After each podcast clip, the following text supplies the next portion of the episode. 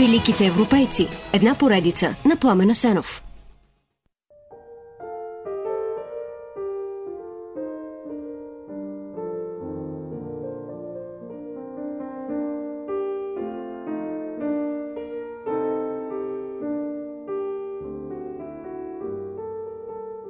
Генетиката, науката за носителите и механизмите на наследствеността се разви бързо през последните 70 години.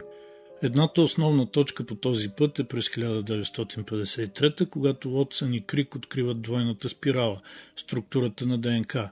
Другата точка е през 2003, когато бяха разчетени 85 на 100 от човешкия геном. Това отваря огромни възможности в сфери от археология до криминалистика, от медицина до философия, от биология до математика. Води обаче и до дебат за опасността да се правим на Бог, като даряваме или отнемаме живот. Тези факти и въпроси се знаят, но кога и кой поставя основите на науката генетика? Не, не са древните гърци. И те, както всички хора от зората на човечеството, са създавали нови сортове растения и породи животни, но в тази първична генетика се смята, че потомството взима от родителите техните черти, смесени горе-долу еднакво и въпросът не се проучва повече. Чак в средата на 19 век августински монах на име Грегор Мендел, след като 8 години комбинира биология с математика, разбира, че работата с наследствеността е по-дълбока, отколкото всички, включително Дарвин, предполагат. Е, при живе Мендел е неразбран и си отива леко разочарован, но той знае какво е направил и малко преди смъртта си казва «Моето време ще дойде». Времето за оценката на базисните му генетични проучвания идва през 1900 година, 16 години след смъртта му. Тогава, независимо един от друг, трима учени откриват същите закони на наследствеността, само за да разберат после за малката брошура от 1866 под заглавие Опити върху растителната хибридизация, с която Мендел ги е преварил. Как всъщност монаха Мендел стига до забележителните си резултати. Ами отглежда грах в манастирската градина, записва резултатите по седемте пункта на изследване, подрежда ги в таблици, смята ги статистически и опитва да ги обобщи философски. На бас, че на манастирските братя пък понякога им е догуша от граховата супа, сътворена като вторичен продукт от експериментите на техния колега и по-късно абат. Защо точно грах ли? Основните причини са, че граха се отглежда и манипулира лесно, ражда поколения бързо и изобилно, няма чувства и човешки права. Представете си изследване за наследствеността при хората. То трябва да продължи няколко века, а и не можеш на сила да накараш някоя грозна, но умна блондинка да има деца от глупав, но красив синьок брюнет, само за да проследиш предаването на тези признаци в поколенията. Докато при граха е лесно. Смесваш нисък с висок, зелен с жълт, без да питаш и без да чакаш дълго резултата. Е, преди да стигне до граха, Мендел експериментира с мишки, които също се плодят бързо. Но останалите монаси възразяват срещу идеята под манастирския покрив живи същества да се отдават на разюзден секс, така че той се мести в градината.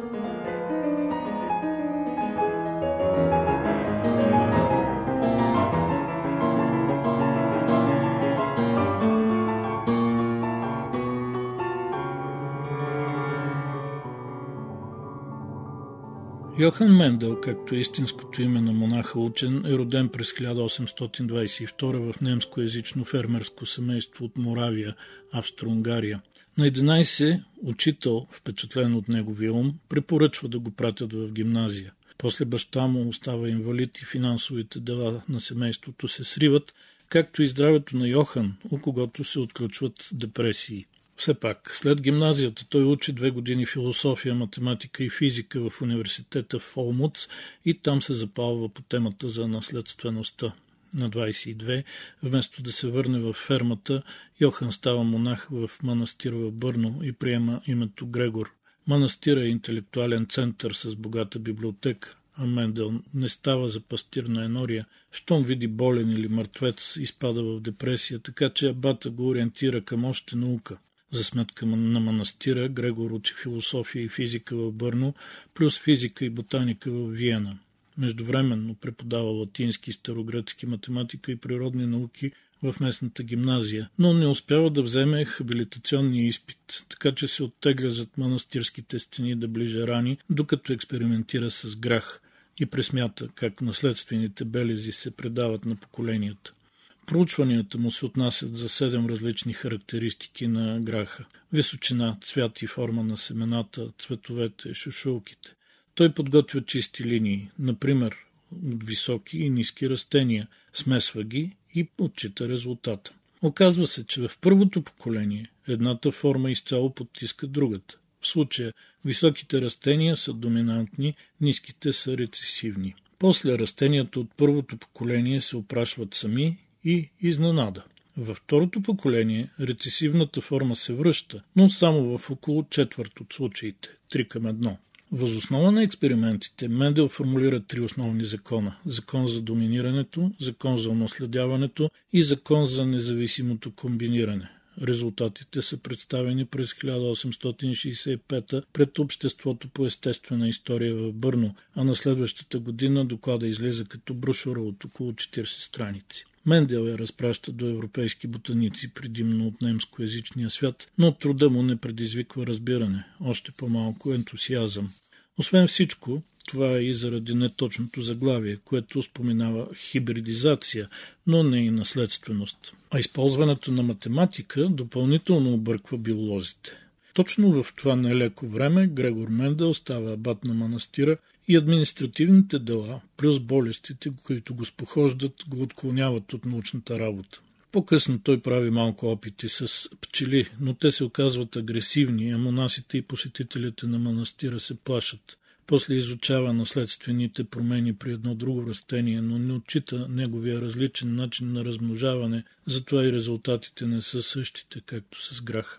В края на краищата Мендел напълно изоставя науката, когато се оказва въвлечен в тежка административна битка с държавата по данъчни въпроси. Това го изтощава напълно и през 1884 той е предаден от бъбриците си. След 50 години един критик, има и такива, го обвинява, че резултатите от неговите изследвания са нагласени.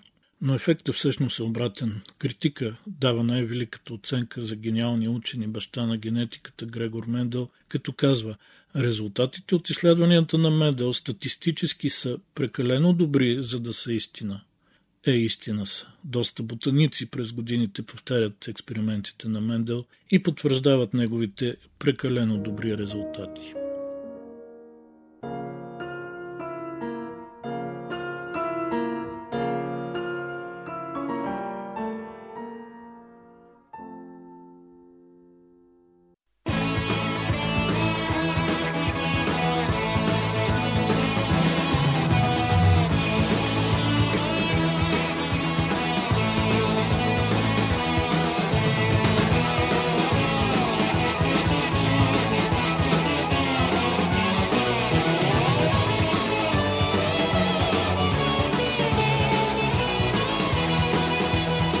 Великите европейци. Една поредица на Пламена Сенов.